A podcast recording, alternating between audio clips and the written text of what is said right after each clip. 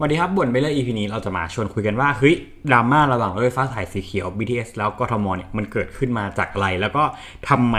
เราถึงแบบต้องมาสนใจกันเรื่องนี้เนาะอ่าต้องบอกก่อนนะครับว่า เราจะเกริ่นให้ฟังก่อนว่ามันมีตัวละครอะไรบ้างเนาะเริ่มจากตัวละครแรกครับคือ BTS BTS เนี่ยเป็นเอกชน 100%เลยนะ ให้เราจำไว้ก่อนว่า BTS คือเอกชน ถัดมาครับตัวละครตัวที่ 2 คือกทม ซึ่งตรงนี้สำคัญมากกทมครับจะอยู่ใต้กระทรวงมหาดไทยอีกทีนึงโอเคนะตัวละครตัวที่ 2 ตัวละครตัวที่3ครับก็คือรฟมอครับรถไฟฟ้าอ่ารถไฟฟ้ามวลชนขนส่งมวลชนประมาณนี้แหละรฟมอรอฟมอเป็นรัฐวิสาหกิจครับอยู่ใต้กระทรวงคมนาคมอะสังเกตนะว่าตอนนี้ปัญหามันจะเกิดจากอ่ามีเอกชนใช่ปะมีรัฐแล้วก็มีรัฐวิสาหกิจอะโอเค เข้าใจตรงกันแล้วนะ เริ่มแรกก่อนครับ เริ่มแรกเนี่ย BTS เนี่ยจะ อ่าตอนนี้เขาจะเริ่มสร้างครับเขาเป็นคนลงทุนเองหมดเลย ลงทุนตั้งแต่การก่อสร้างโครงสร้างพื้นฐานเลยนะ ตัวสถานีเอยตอมอเอยอย่างเงี้ยเขาทำเองหมด แล้วก็รวมถึงแบบการเดินรถเองรวมถึงแบบการที่แบบว่าเขาวางระบบ setting ระบบเองอะไรทั้งหมดทุกอย่างเลย อันนี้คือ BTS ทำเองหมดในช่วงแรกครับ ก็คือทำประมาณช่วงแบบปี 25อะไรอะ 2530 กว่าๆอะไรประมาณนี้แหละ เออ ซึ่งเขาก็แบกรับความเสี่ยงไปเองเนาะแล้วก็กทม ก็ให้สัมปทานในการบริหารจัดการรวมทั้งหมดเลยนะ30 ปีครับ ก็คือเริ่มตั้งแต่ปี 2542 จะไปจบปี 2572 โอเค ซึ่งไอ้ตรงเนี้ยครับที่ BTS เขาทำเองเนี่ย มันจะมีจำนวนสถานีก็คือแค่สายสีเขียวอ่อนช่วงแรกครับ ก็คือจาก BTS หมอชิด สถานีหมอชิดนะ ฟังไว้นะ สถานีหมอชิดไปจนถึงสถานีอ่อนนุช แล้วก็ จากสนามกีฬาแห่งชาตินะครับ MBK อะไปจนถึงสถานีสะพานตากสินอะโอเค พออย่างนี้แล้วปุ๊บเนี่ยหมายความว่าถ้าเกิดว่า BTS อะครับมีจำนวนสถานีอยู่แค่เนี้ยในตอนแรกอะ่ะเขาเงินทุกบาททุกสตางค์อะที่ตั้งแต่เริ่มจากการที่เขาเดินรถในปี 42 จนถึงปี 72 เนี่ยเงินจะเข้าเขาหมด เขาสามารถจะเอาตรงเนี้ยไปทำอะไรก็ได้ในระหว่างที่เขามีสัญญาอยู่ เออโอเคนะ รงนี้เข้าใจตรงกันนะว่าตรงนี้คือสิ่งที่ BTS เขาทำมาเองหมดทุกอย่างตั้งแต่เริ่มอะแล้วปัญหามันเกิดจากอะไร ปัญหามันเกิดจากส่วนต่อขยายครับส่วนต่อขยายเราขอเรียกว่าเป็นส่วนต่อขยายเฟสหนึ่งแล้วกัน ส่วนต่อขยายเฟสหนึ่งเนี่ยมันจะเริ่มตั้งแต่อ่อนนุชครับถึงแบริ่งอะกับอีกที่หนึ่งก็คือจากตัวสะพานตากสินอะไปจนถึงบางว่า ซึ่งส่วนต่อขยายเฟสหนึ่งนะย้ำว่าเฟสย้ำว่าเฟสหนึ่ง ตรงเนี้ยกทมเป็นคนสร้างตัวสถานีขึ้นมาให้เออสร้างสถานีสร้างลงตอมออะไรทำเองหมดคือทำโครงสร้างพื้นฐานให้ BTS นะแล้วจ้าง BTS วิ่งต่อ โดยบอก BTS ว่าเฮ้ยเราอะจะจ้างคุณวิ่งนะ จนถึงปี 85 ก็คือเขาสร้างเสร็จประมาณปี 5556 ใช่ปะสัญญาสัมปทานนะที่แบบจะจ้างจะจ้าง BTS วิ่งอะจนถึงปี 85 โดยเขาบอกว่า ถ้าเกิดว่า BTS เนี่ยต้องให้บริการคนตั้งแต่สถานี อ่าจากตรงไหนนะสะพานตากสินไปจนถึงบางว่า เออ กับไอช่วงประมาณแบบอ่าแบริ่งเอออ่อนนุชจนถึงแบริ่งอย่างเงี้ย เราจะเก็บ 15 บาทนะ เก็บแค่ 15 บาทนะ เราจะสังเกตนะครับว่าถ้าเกิดเรานั่งจากสยามอะไปจนถึงอ่อนนุชอะมันจะราคา 44 บาท เออหรือ 49 บาทนี่แหละเออ44 บาทสิเออแต่ถ้าเกิดเรานั่งจากอ่อนนุชนะครับ เพื่อต่อไปแค่บางจากเนี้ยเราจะต้องโดนบวกเข้าไป 15 บาท เออซึ่ง15 บาทที่บวกเข้าไปนะครับ BTS นะต้องส่งคืนกทมทั้งหมด เพราะว่าอันนี้คือค่าจ้างที่อ่าเหมือนกับว่า เป็นเงินที่ต้องส่งคืนเพราะว่ากทมมีหน้าที่จ้าง BTS วิ่งครับ BTS ต้องคืนค่าโดยสารตรงนี้ให้กับกทม เออโอเค โดยกทมเขาก็มองแหละว่าก็ BTS คุณก็ได้ลูกค้าที่แบบวิ่งจากรอบนอกเข้ามากลางเมือง หรือแบบมาผ่านแบบสมรทานแรกที่คุณมีไง โอเค อะเอาอะเดี๋ยวเราจะสรุปให้ฟังเร็วๆก่อนเลยก็คือว่า ช่วงแรก BTS ลงทุนทำเองหมดจนถึงอ่อนนุชจนถึงสะพานตากสิน จนถึงหมอชิดจนถึงอาสนามกีฬาแห่งชาติเนาะซึ่งตรงเนี้ย BTS เนี่ยเขาจะมีเพดานราคากำหนดให้ว่าได้สูงสุดไม่เกิน 44 บาท ตรงเนี้ยเงินเข้าเขาหมดครับเพราะว่าเขาทำเองหมดเขาทำตั้งแต่เริ่ม เพราะว่าตอนนั้นกทมเขาไม่มีแผนจะทำอย่างนี้อยู่แล้ว ส่วนถัดมาครับส่วนต่อขยายเฟสหนึ่งเนี่ยจากแบริ่งถึงอ่อนนุชอ่อนนุชถึงแบริ่งนั่นแหละแล้วก็จากสะพานตากสินนะครับถึงบางว่าตรงเนี้ย ต้องเก็บ 15 บาท เพราะว่าตรงนี้เป็นแค่การที่กทมจ้าง BTS ไปวิ่ง ซึ่งสัญญาจ้างครับจะมีถึงปี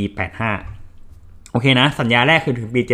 72 อ่าสัญญาที่2จนถึงปี 85 แต่ถึงปี 85 นี่คือแค่สัญญาจ้างวิ่งรถ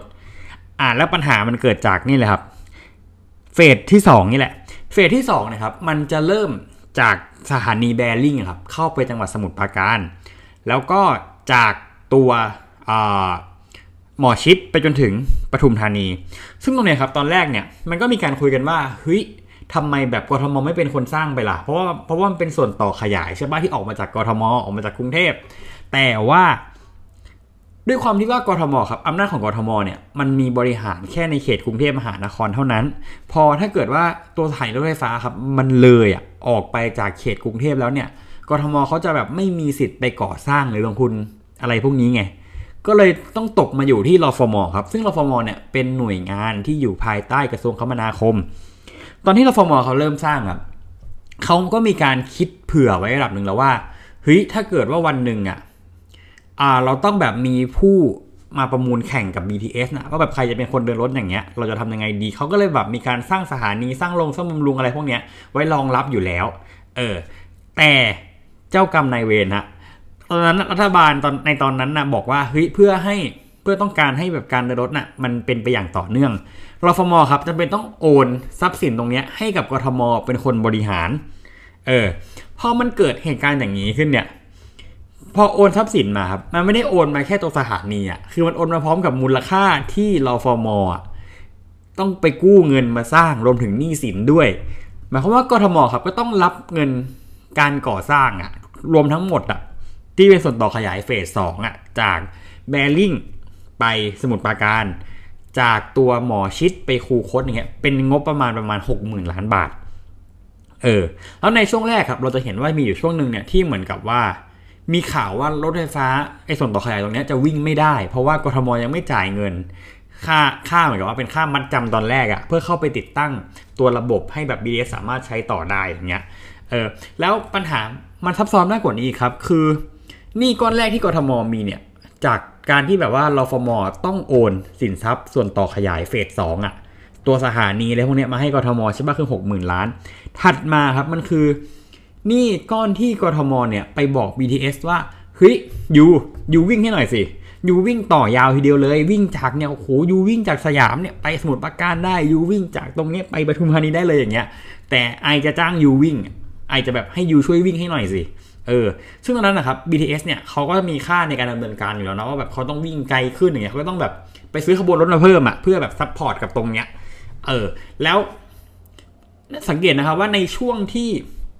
กทมอะบอกว่าเฮ้ย BTS เนี่ยฝากวิ่งรถต่อไปยาวๆให้หน่อยสิอ่าในช่วงสถานีแบริ่งครับจนจนถึงสมุทรปราการกับหมอชิตจนถึงปทุมอะคือตรงเนี้ยมันยังเก็บเงินไม่ได้ เพราะว่าอะไร ราะว่า BTS นะครับเขากำลังแบบตกลงค่าใช้จ่ายกันอยู่ว่าเฮ้ยถ้าเกิดว่าไออะวิ่งสุดอะวิ่งสุดสายอะขอเก็บเงินเพิ่มได้ไหม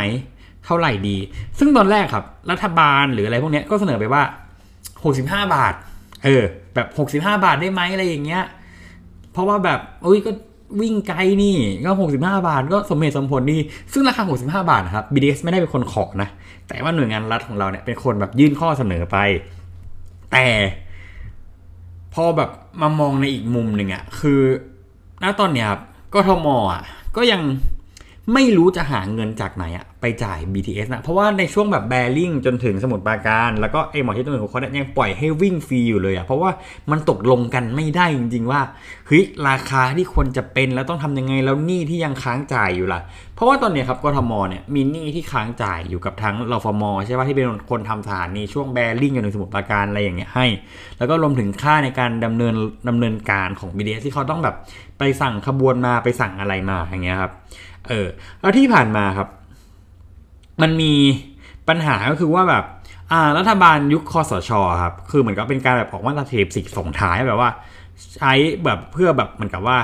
รัดขั้นตอนอะในการที่จะไม่ออกพรบร่มทุนนะก็คือแบบให้ไปทำสัญญาไปเลย แล้วก็เอ้ยค่อยว่ากันยังไงยังไงยังไงก็ว่ากันแต่ว่าจนถึงณตอนเนี้ยครับมันก็ยังทำอะไรไม่ได้เลย เพราะว่า ด้วยความที่ว่า ด้วยความที่ว่าเหมือนตอนเนี้ย มันติดไปหมดเลยกทมก็ไม่มีเงิน